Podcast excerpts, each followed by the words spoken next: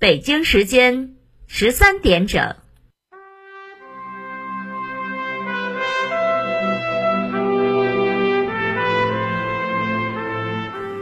历史与诉说，亲历与真相，欢迎收听广播剧场。《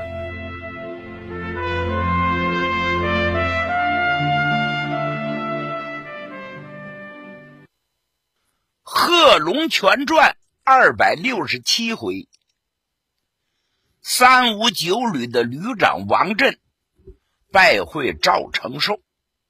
由于当时国共合作，赵承寿是个军长，正好王震得归他领导，所以必须得见见他。见面之后，两个人叙谈了几句，赵承寿就说：“哎呀，王旅长啊！”在同蒲路上出奇制胜，是屡建奇功，兄弟我非常钦佩呀。这次攻打可兰，我已命令骑兵团参加了，要狠狠地打击小日本子。可兰乃晋西门户，前边是兰伊河，背靠着可兰山，大川四通，形势险固。该城坐落在三面环山的环抱之中，山上尚有内长城的痕迹。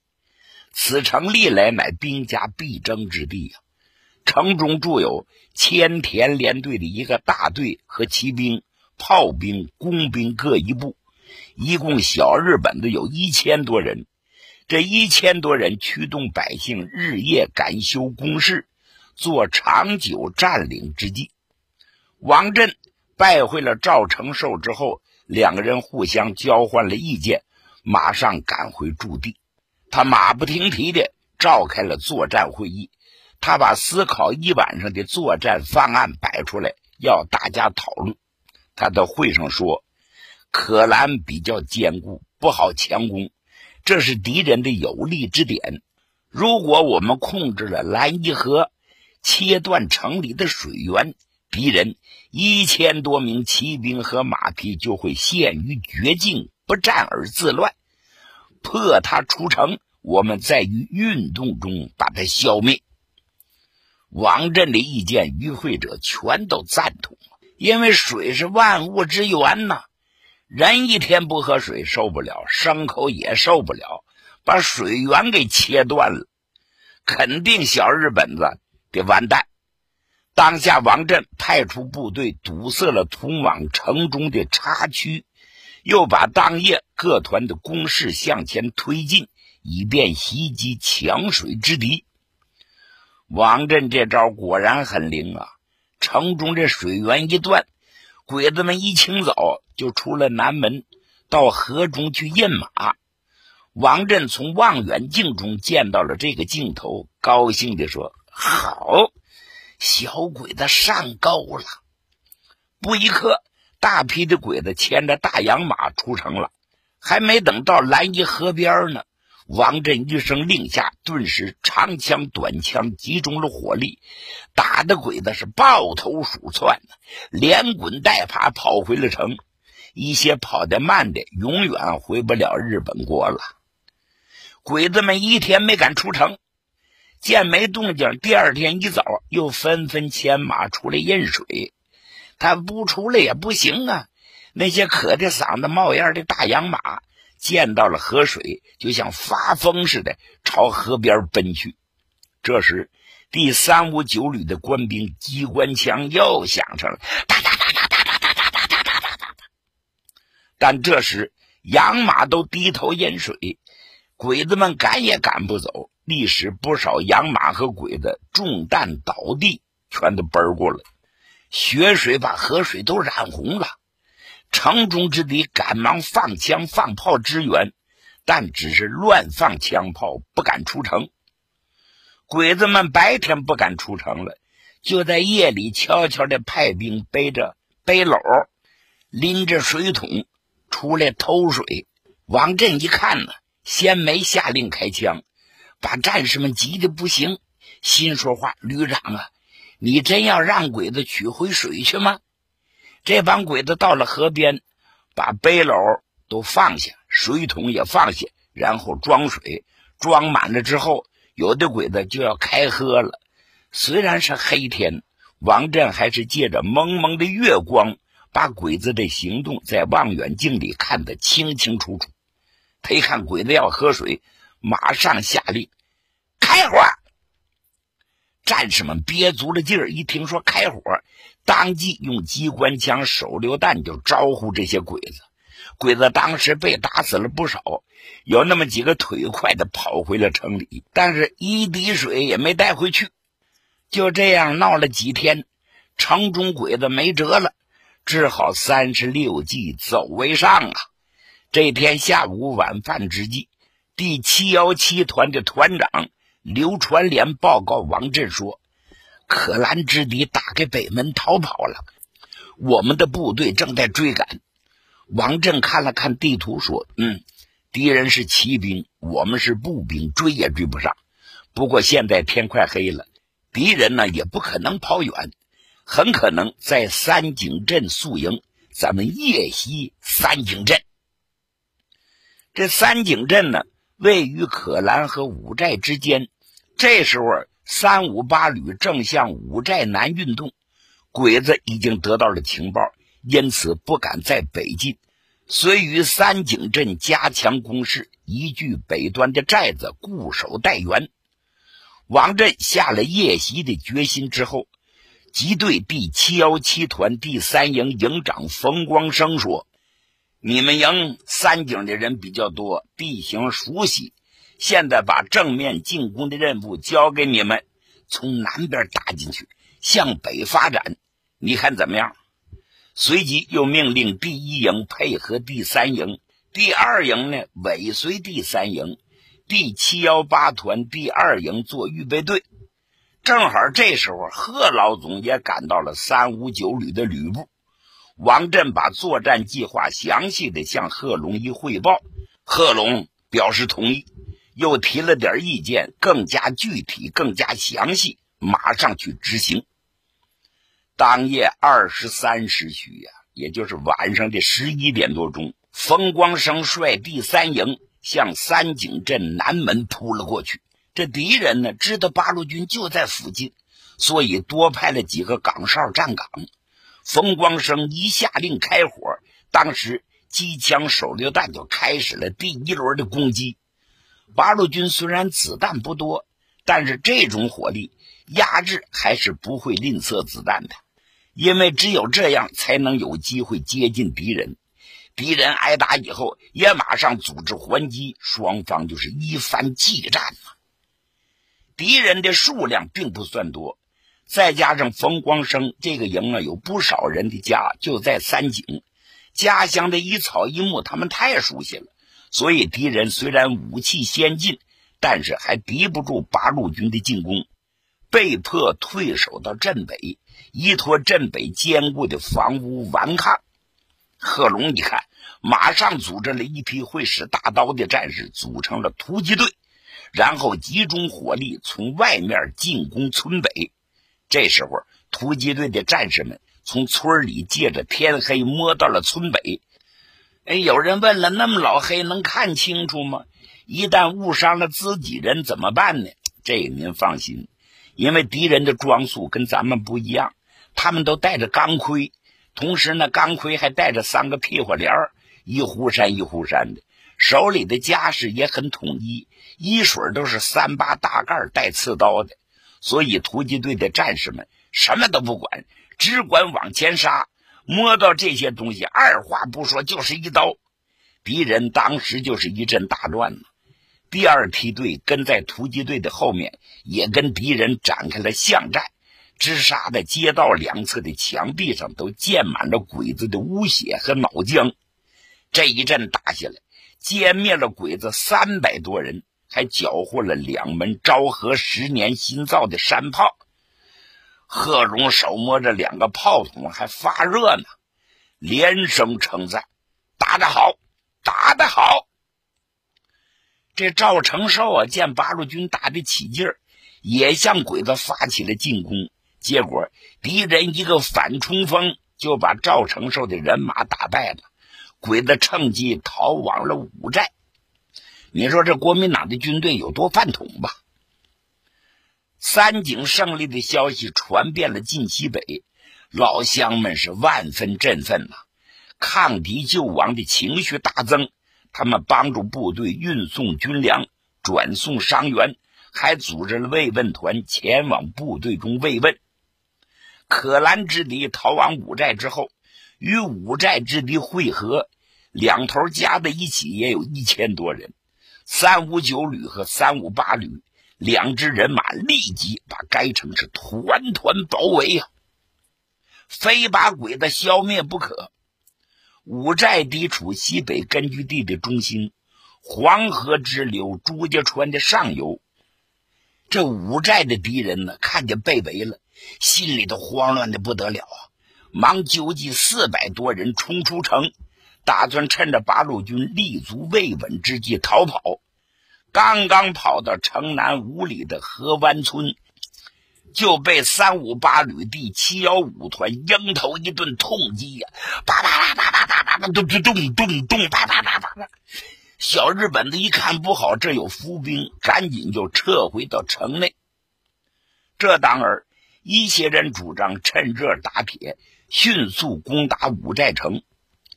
贺龙听罢之后，连连摇头啊，不可不可！他指着地图说：“五寨城池坚固。”我军缺乏攻城火器，而敌人火力又很强，强攻对我军不利呀。有人说，请赵承寿派两个炮连来支援。贺龙冷笑一声：“你们知道赵承寿有多少门炮吗？他两个炮连也只有两门山炮，火力是有限的，怎么打？”我的意见是：一是围点打援，二是诱敌出城，相机歼灭。当下，贺龙令三五九旅七幺八团第二营和游击队围困五寨城，又命令三五九旅旅部和七幺七团移至五寨于三岔堡间，又命令第三五八旅进至神池合义井间。切断五寨三岔堡、义井神池之间的交通，破敌出五寨。其他的部队切断了敌人所有的交通线路。这下敌人的联系被彻底切断了。敌人还想调兵互通信息，结果被贺龙指挥的幺二零师一顿狠揍。从哪儿来的又回哪儿去了。入侵晋西北根据地的各路敌军均陷入了进退维谷的境地呀！这下可倒了大霉了。三月十九日，王震指挥第三五九旅一部夜袭了五寨，烧毁了城门。五寨城中之敌见大事不好，遂于二十日弃城向义井镇逃去。这天。偏关河曲保德之敌也弃城东逃，四城虽为八路军收复。二十三日，日军又放弃了神池，这样晋西北各城仅有宁武城还为敌所占，且企图长期固守，余者全被我军收复。贺龙对左右说：“宁武位于三关之中，地处同蒲路北。”北连朔县大同，而今日寇在城内构筑工事，要据险而守。他们把宁武作为控制北同蒲路的桥头堡，这颗钉子我们不能让他安上，要干净彻底的把鬼子赶出晋西北，必须拔下这颗钉子。当下，贺龙决定继续取围点打援之策。完全切断宁武与外界的一切联系。宁武之敌为千田联队的一千五百名日军，其决心是坐待增援呐。以观局势的变化，贺龙与关向营、萧克一番商议，决定把两个旅的主力部署在宁武以北，切断日军唯一的一条北撤之路。又令三五八旅的七幺六团。和三五九旅的七幺八团围困宁武城，使宁武陷于四面包围之中。到了三月三十一日，驻宿县之敌骑兵六百余人，在飞机掩护下南犯，企图接应宁武之敌撤退。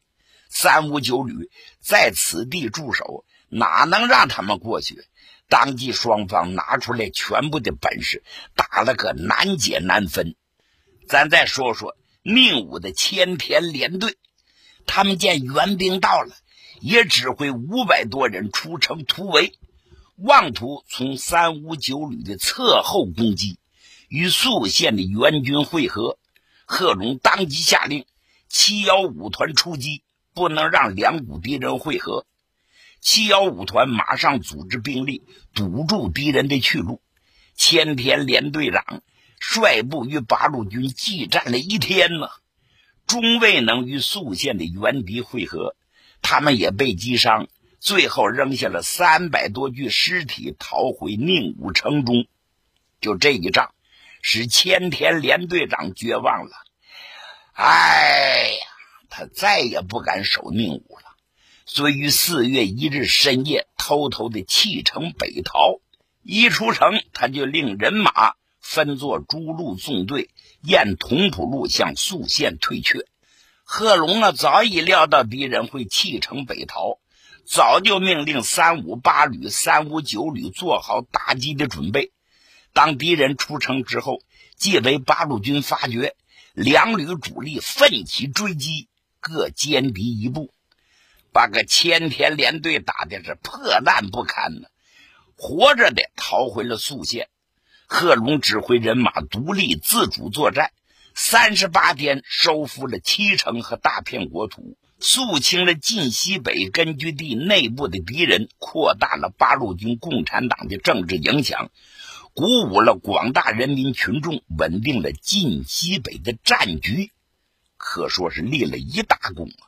贺龙率第幺二零师收复了七座城池之后，由于国民党在晋西北的军队在数量上较八路军多得多，阎锡山在晋西北设了行政督察专员公署，代行国民党省政府的职权，并直接委派县长，所以他们控制晋西北各县的政权，但是。幺二零师战功卓著，得到了群众团体和社会团体的拥护。这样，晋西北的局势就有点复杂喽。阎锡山掌握政权，但控制不了人民；幺二零师没有控制政权，但是可以发动人民。但在总体上相比较，阎锡山还是占有一定优势的。面对这样复杂的局面。贺龙、关向英的思想很明确，那就是正确贯彻抗日民族统一战线，坚持独立自主的原则，不断壮大人民的抗日力量。他们一方面经常和傅作义、赵承寿等驻西北的晋绥军高级将领交往，尽量减少摩擦；一方面充分发挥抗日团体的作用。组织并掌握新军，比方说抗日新军决死队等等等。到了一九三八年的春天，日寇把进攻的主要方向指向了中原，企图夺取徐州、武汉，迫使国民党投降，以迅速结束侵华战争。但是由于日军的战线拉得太长了，兵力明显不足，在广大敌占区内。其守备兵力薄弱，这就为敌后游击战争的开展和抗日根据地的创建创造出有利的条件。由此，中央提出要幺二零师出兵开辟新的抗日根据地，同时也不能放弃晋西北。贺龙接到命令，经过和萧克、关向英等人开会商议，最终决定宋时轮。率领一个支队向冀东挺进，和在那里发展的幺幺五师的邓华支队会合。冀东是连接东北与华北的枢纽地带，掌握了这里，无疑是扼住了日军从东北向华北增兵的咽喉。三五九旅旅长陈伯钧、政委王震率领三五九旅去北岳衡山一带发展。衡山地区的地理位置也很重要，退可以守卫晋察冀边区，进可以威胁热河、察哈尔，增加敌人的后顾之忧。李景全呢，率领一个支队向内蒙古大青山的大区发展。大青山是内蒙古地区的重要腹地。日本侵略中国的第一个计划就是侵略东三省和内蒙古，在这里发展。相当于在控制内蒙古的敌伪政权的心脏上插上一把钢刀。此外，开辟大青山根据地，还可以使内蒙和晋西北根据地联系起来，形成辽阔的晋绥抗日根据地。这三路人马一出啊，日军算是知道八路军的厉害喽，所以就在一九三八年秋调整战略。采取了中攻武汉、南取广州、北围五台的作战方针。他调集了五万多军队，沿铁路线向晋察冀边区进犯。日军采取了逐步推进、压缩包围圈，而后分割清剿、各个击破的方针，压缩晋察冀根据地。此时，贺龙和关向应。准备去延安呢，参加中共中央召开的六届六中全会，但他们听说这个情况之后，马上做出部署，命令第三五九旅直接参加反围攻作战，相继进入定襄、五台地区，命令晋西北部队和大青山支队向同蒲路北段和平绥路西段是大举攻击。战斗很快的激烈展开了。王震接到命令之后，马上率领在应县、广陵、灵丘与抚平之间广泛的开展了游击战争。现在的三五九旅已经发展到了三个团，力量大增。王震在这里的对手是日军独立第二混成旅团，旅团长是长冈宽志少将。这个长冈宽志啊，以前学习的都是西方的阵地战，今天碰上了八路军，可算是倒了血霉了。怎么了？八路军不和日本人正面硬拼，不打阵地战，而是专门袭击他们的补给队，然后集中优势兵力，一小部分一小部分的把日本人给消灭。独立第二旅团被打的士气很低。不过，总算还是占领了五台山地区的魏县。长冈宽志一听，把魏县给占领了，很高兴。于是，他就带着一部分人马到魏县去，一方面视察他防区的情况，一方面鼓舞士气。可是，他哪里知道啊，他们虽然占领了魏县，但从他们驻地张家口到魏县的这段路还在我军的手里呢。这位日本少将哪里知道啊？此番一登上这条路，离着阎王爷就不远了。